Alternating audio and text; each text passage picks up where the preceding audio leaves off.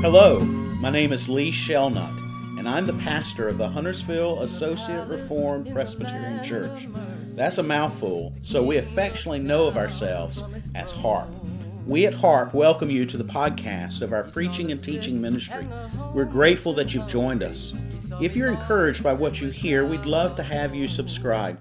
We believe in the power of God's Word, and we love sharing the glorious good news of the Lord Jesus Christ as we preach and teach through the pages of Holy Scripture. So join us now as we open up God's Word.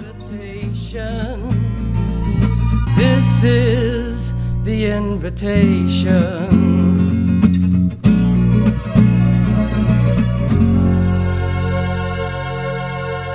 Before I begin, I would like to say thank you to Lee for giving me this opportunity to come and to bring God's word to his people. I would also like to say thank you to Huntersville ARP um, for letting me serve with and alongside the youth for the past, what, three, three years. Um, it's been a tremendous blessing to my life as I'm looking to see what God's calling is for me. Our passage of scripture today comes from the third chapter of Exodus. We're going to be reading the whole chapter. So please turn your attention to the reading of God's holy and inspired word chapter 3, verse 1. Now Moses was keeping the flock of his father Jethro, the priest of Midian, and he led his flock to the west side of the wilderness and came to Horeb, the mountain of God. And the angel of the Lord appeared to him in a flame of fire out of the midst of a bush. He looked, and behold, the bush was burning, yet it was not consumed. And Moses said, I will turn aside to see this great sight, why the bush is not burned. When the Lord saw that he had turned aside to see, God called to him out of the bush, Moses, Moses. And he said, Here I am. Then he said, Do not come near. Take your sandals off your feet, for the place on which you are standing is holy ground. And he said, I am the Lord, I am God, I am the God of your father, the God of Abraham, the God of Isaac, the God of Jacob. And Moses hid his face, for he was afraid. Then the Lord said, I have surely seen the affliction of my people who are in Egypt, and have heard their cry because of their taskmasters.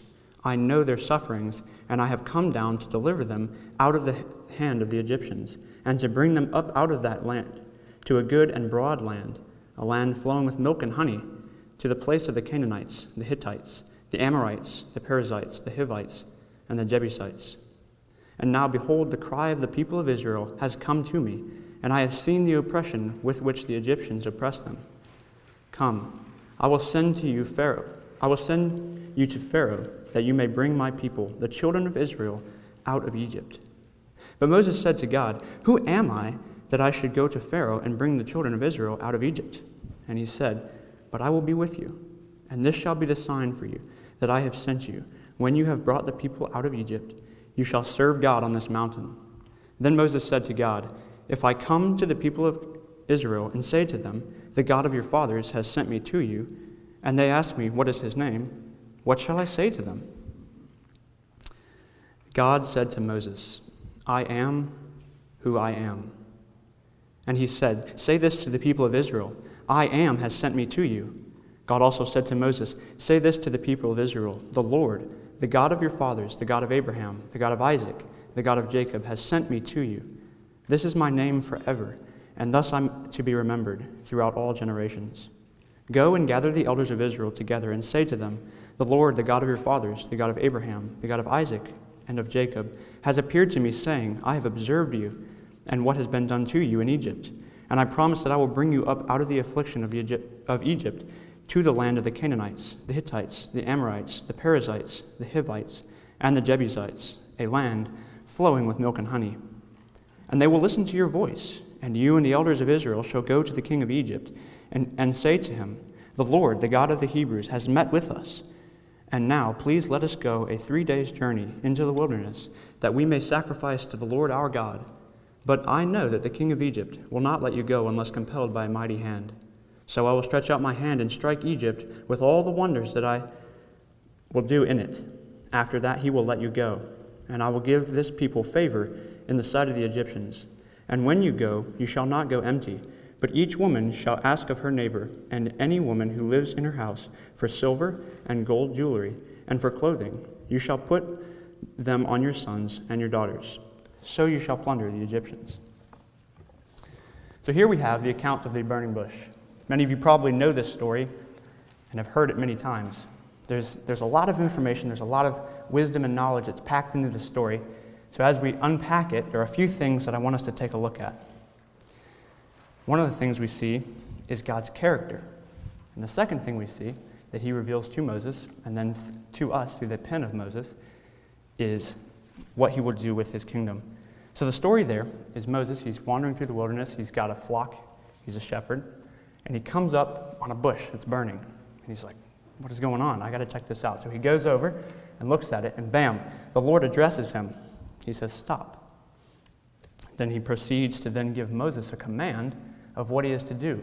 He's to go to the Israelites and tell them, we must go to, to Pharaoh and bring the people out of Israel. And then he follows that up with, here's what's going to happen when you, when you talk to then, then the Israelites and then Pharaoh. So, as I mentioned, we're looking and seeing how God is revealing his character as the first point. The first thing about his character that we see is he is holy. Notice there when Moses approaches the bush, God gives him a negative command stop. Stop right there. Wait. What he's doing there is he's, he's caring for Moses. As we look throughout history, God's providence and God's power and will in his presence is powerful. And when the people of God, or anyone for that matter, is irreverent in the presence of God, it doesn't end well. People are killed. And so God is looking out for Moses because Moses doesn't obviously understand what's going on. But then after he gives him a negative command, he gives him a positive command take, take off your sandals. You're on holy ground. So he's warning him and he's telling him what is going on. He's revealing himself to Moses. Something that's really important to understand there is that it's not the bush that is holy, it's not the ground that is holy, it's God's presence. Something that Moses was very familiar with at that time was the many pagan gods. And each of these pagan gods had something, had, had a tangible thing. Think of the, the, the, the temple to Dagon, the, the Philistine god. The Philistine god was in that temple, and, and if you remember, it fell over, and they had to go put it back up, and then it broke. Why were they concerned when it broke? Because Dagon, the temple, that, that sculpture, was their god. So when it fell over, their god fell over. The bush isn't God. The ground isn't God. His presence is there. So we begin to see his character that he is holy. He's set apart, unlike any other of those gods that Moses would have been familiar with in that time. The second thing we see is God is gracious. Look there in verse 7. Then the Lord said, I have surely seen the affliction of my people who are in Egypt, and I've heard their cry because of their taskmasters. I know their suffering. God was present with his people. He knew their suffering. He heard their cries. God wasn't distant, far off, not knowing what's going on. He knows exactly what's going on in the lives of his people, the Israelites. He's gracious. He hears them. Verse 9. And now behold, the cry of the people has come to me, and I have also seen the oppression with which the Egyptians, Egyptians oppressed them. He's repeating himself. He's like, I don't think you heard me. I understand the plight, the cause of my people, the Israelites. I understand what has happened, and now I'm going to do something. God doesn't stand there distantly far off, not acting in the lives of his people. He's come to do something. He's sending Moses to help out the people of God. And then, under his character, we see that he is present. Verse 15 says, God also said to Moses, Say this to the people of Israel The Lord, the God of your fathers, the God of Abraham, the God of Isaac, and the God of Jacob has sent me to you. Why does he list off those names? He's saying that he's present. He isn't just saying, Your God in a vague, odd fashion. He's saying, The God of Abraham, the God of Isaac, the God of Jacob, the God of you is with you. He's listing off a belonging to his people. He's saying, I am the God of these particular people, my people, the Israelites. And thus, as we know through the rest of Scripture, he's applying that to you, God's children. It applies today.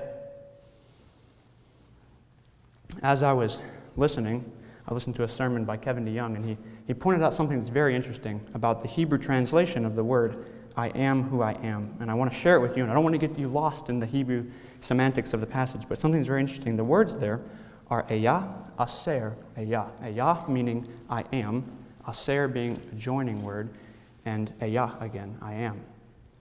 And as he explained it, as I learned, the word Ehyeh is a to be verb. And something that's very interesting to learn there is that it's not translated directly I am. The word Ehyeh doesn't have a tense to it.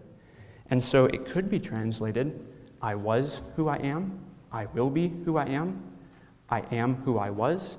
So notice what's being done there. There's almost nine different translations of that word or that phrase. Why is that important? Well, we begin to see God's character there.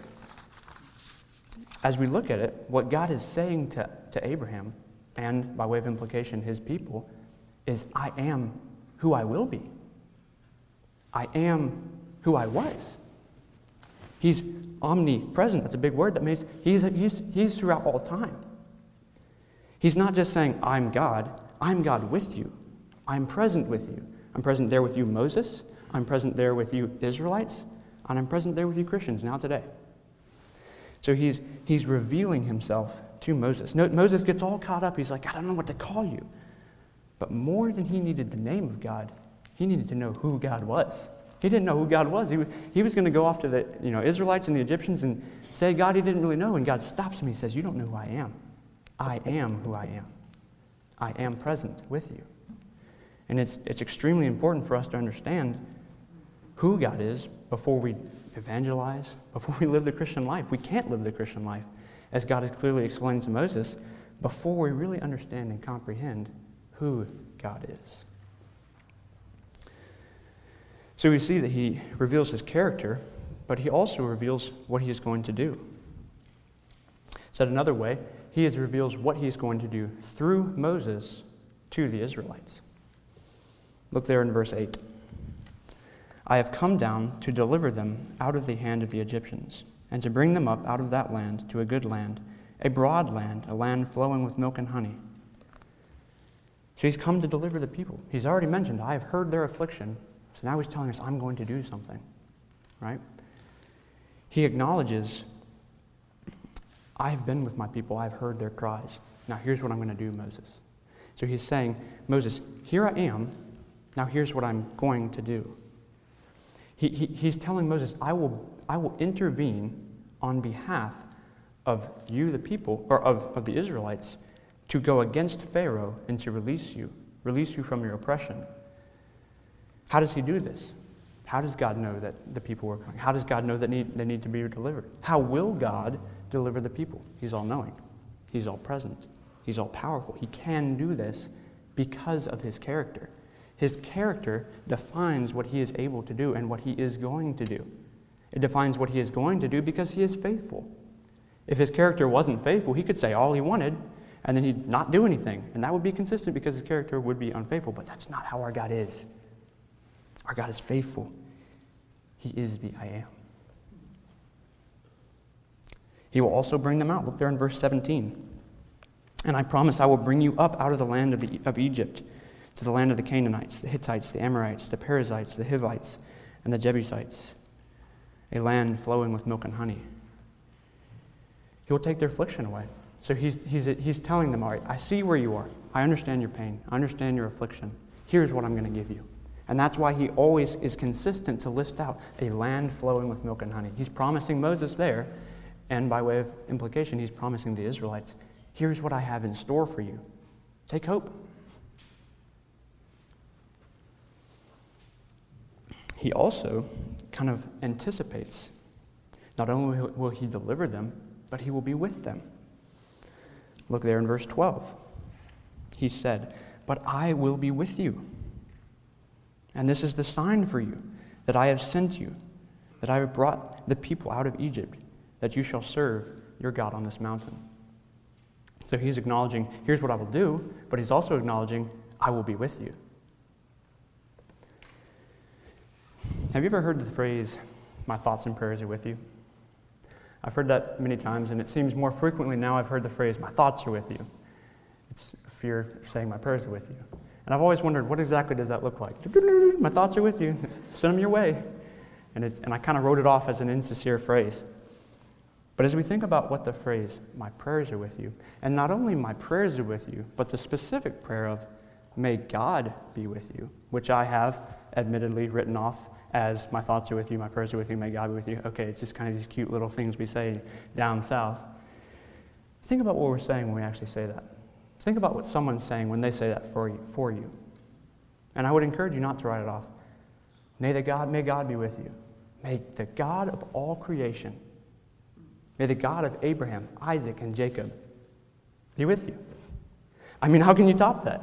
You could top, my thoughts are with you pretty easily. But you can't top, may the God of all creation be with you. You can't. Because of his character, because of who he is, and because of what he has done.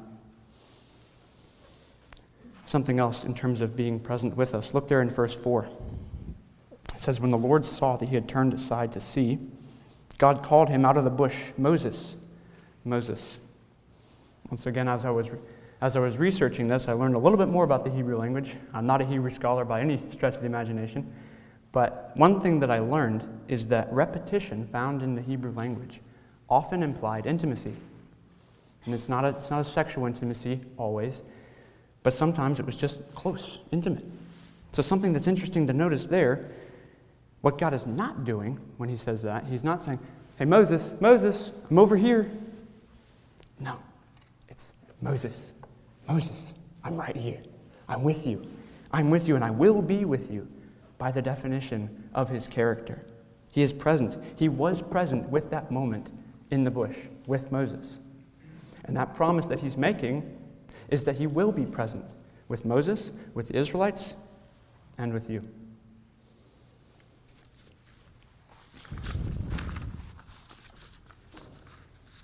If we take the story and fast forward till after Moses has died, we learn in Joshua chapter 4 or Joshua chapter 1, excuse me, that God is promising all of this land to Joshua. After Moses has died, God is promising all, these, all this land and the things that will take place under Joshua. And we read there in Joshua chapter 1, verse 5 No man shall be able to stand before you all the days of your life. Now listen to this. Just as I was with Moses, so I will be with you. I will not leave you or forsake you. What is he saying there?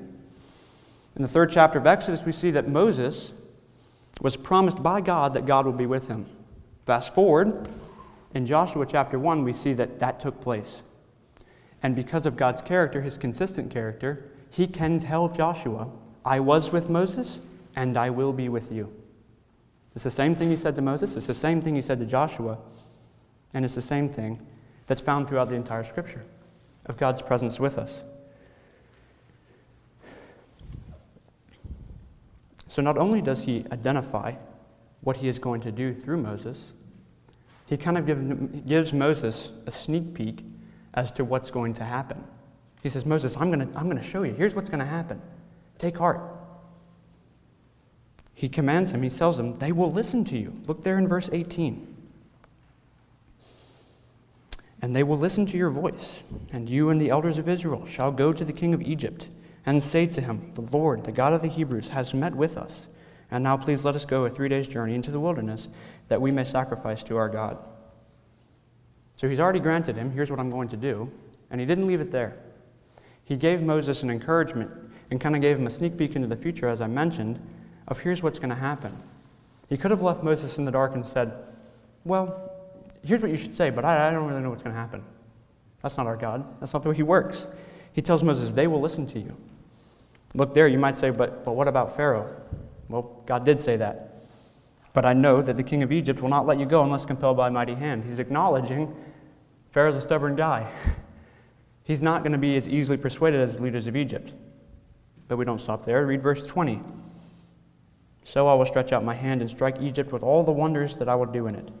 And after that, he will let you go. He told Moses, Here's what you should do. And then he told Moses, Here's what's going to happen. Take heart. Don't be discouraged.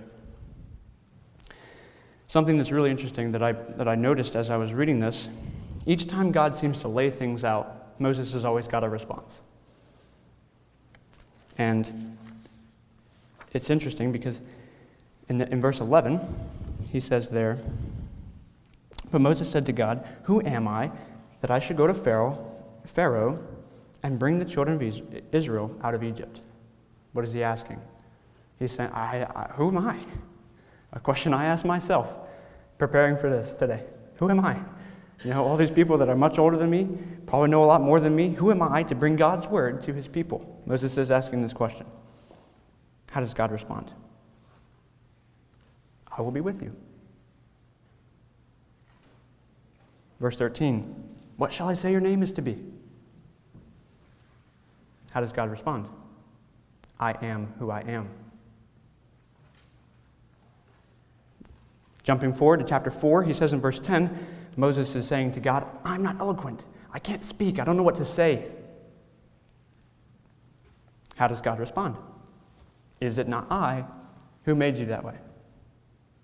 What is the common theme there? That after Moses says something, after Moses is saying something, how does God respond? Moses is saying each time he's looking where? Introspectively. He's looking at himself. He's saying, well, I, I can't do this. I don't know the words to say. I don't know what to call you. I'm not, I'm not eloquent. All these types of things he's saying, he's looking at himself. How does God respond? I will be with you.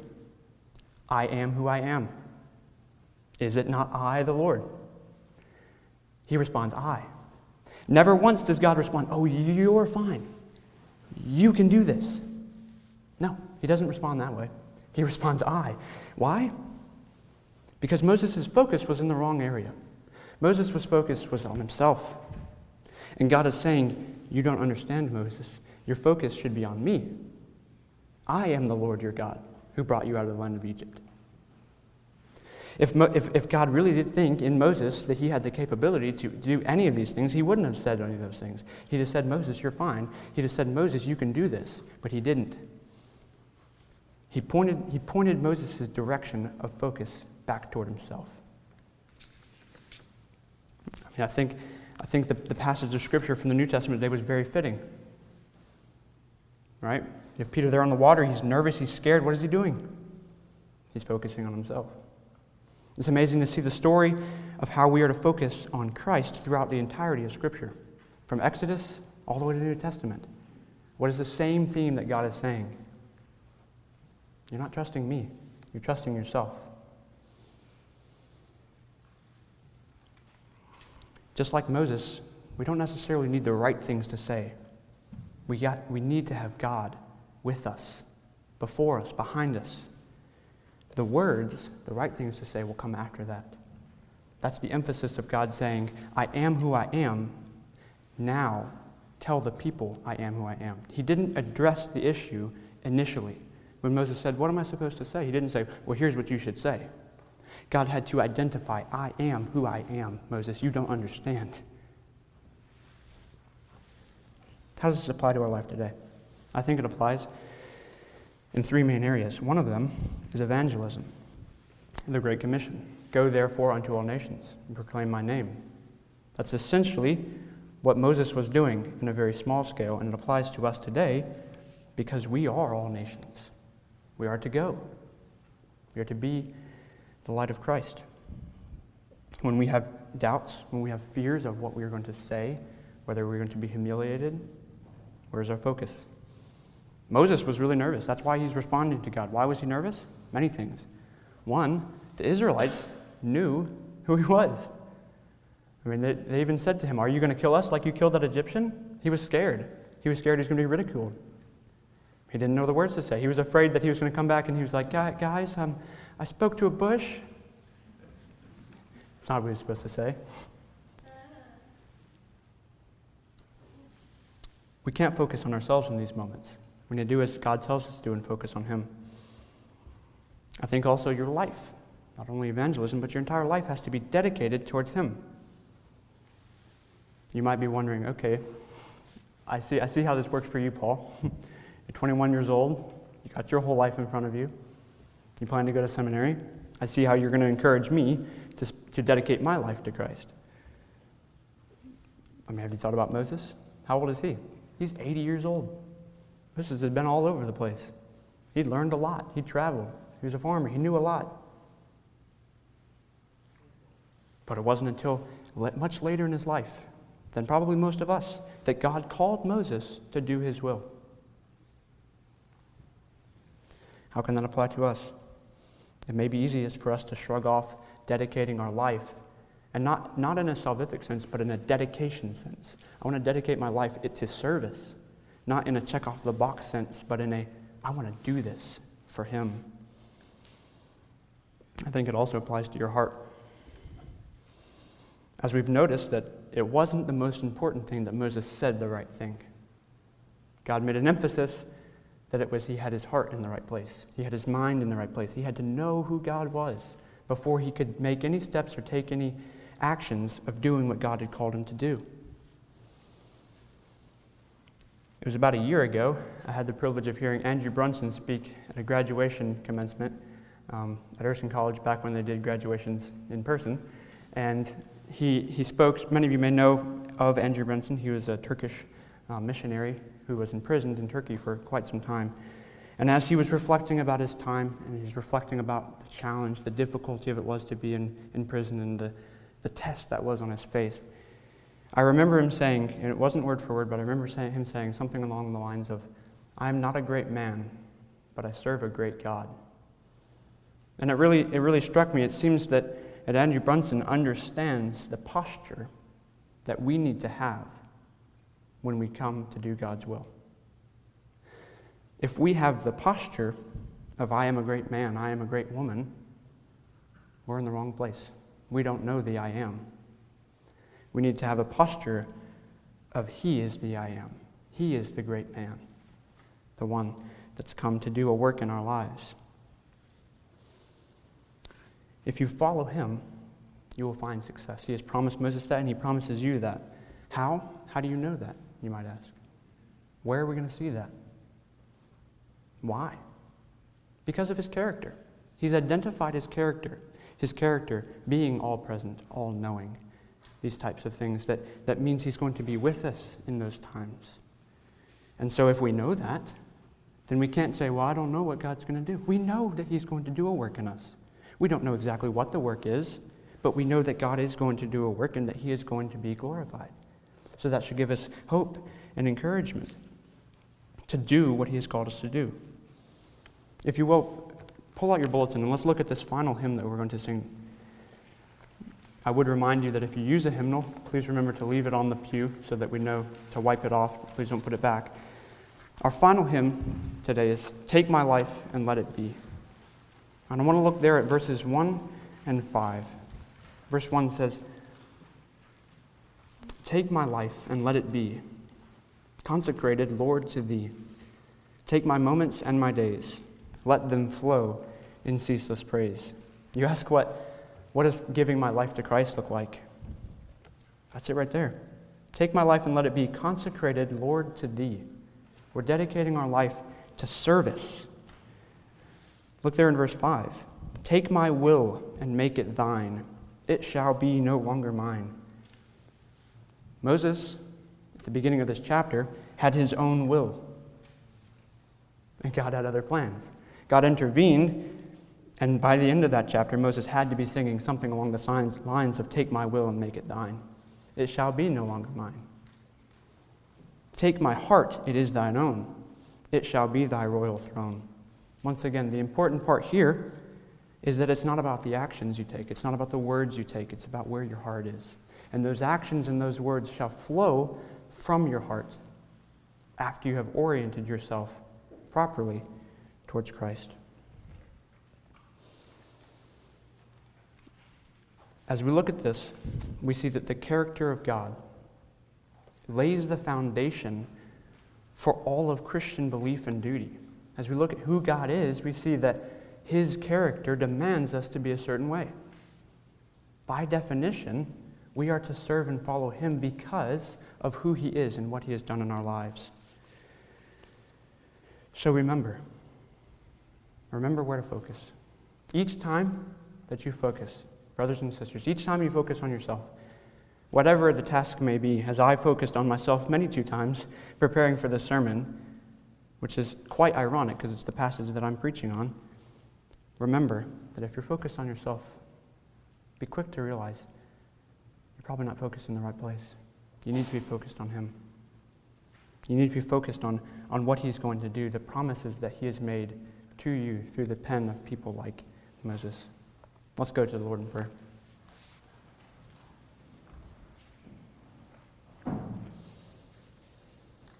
Heavenly Father, take my life and let it be wholly consecrated, Lord, to Thee. Lord, I thank you for your word. I thank you for the blessing and encouragement that it is to me. And I pray that you would bless this congregation with it as they go about their day and their week.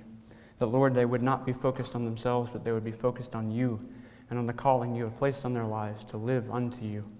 I pray that, Lord, you would never take that focus away from any of us, that we would live each day with anticipation of what it is that you are going to do in our lives and with grateful hearts of that which you have done in our lives. I ask this all in your precious and holy name. Amen.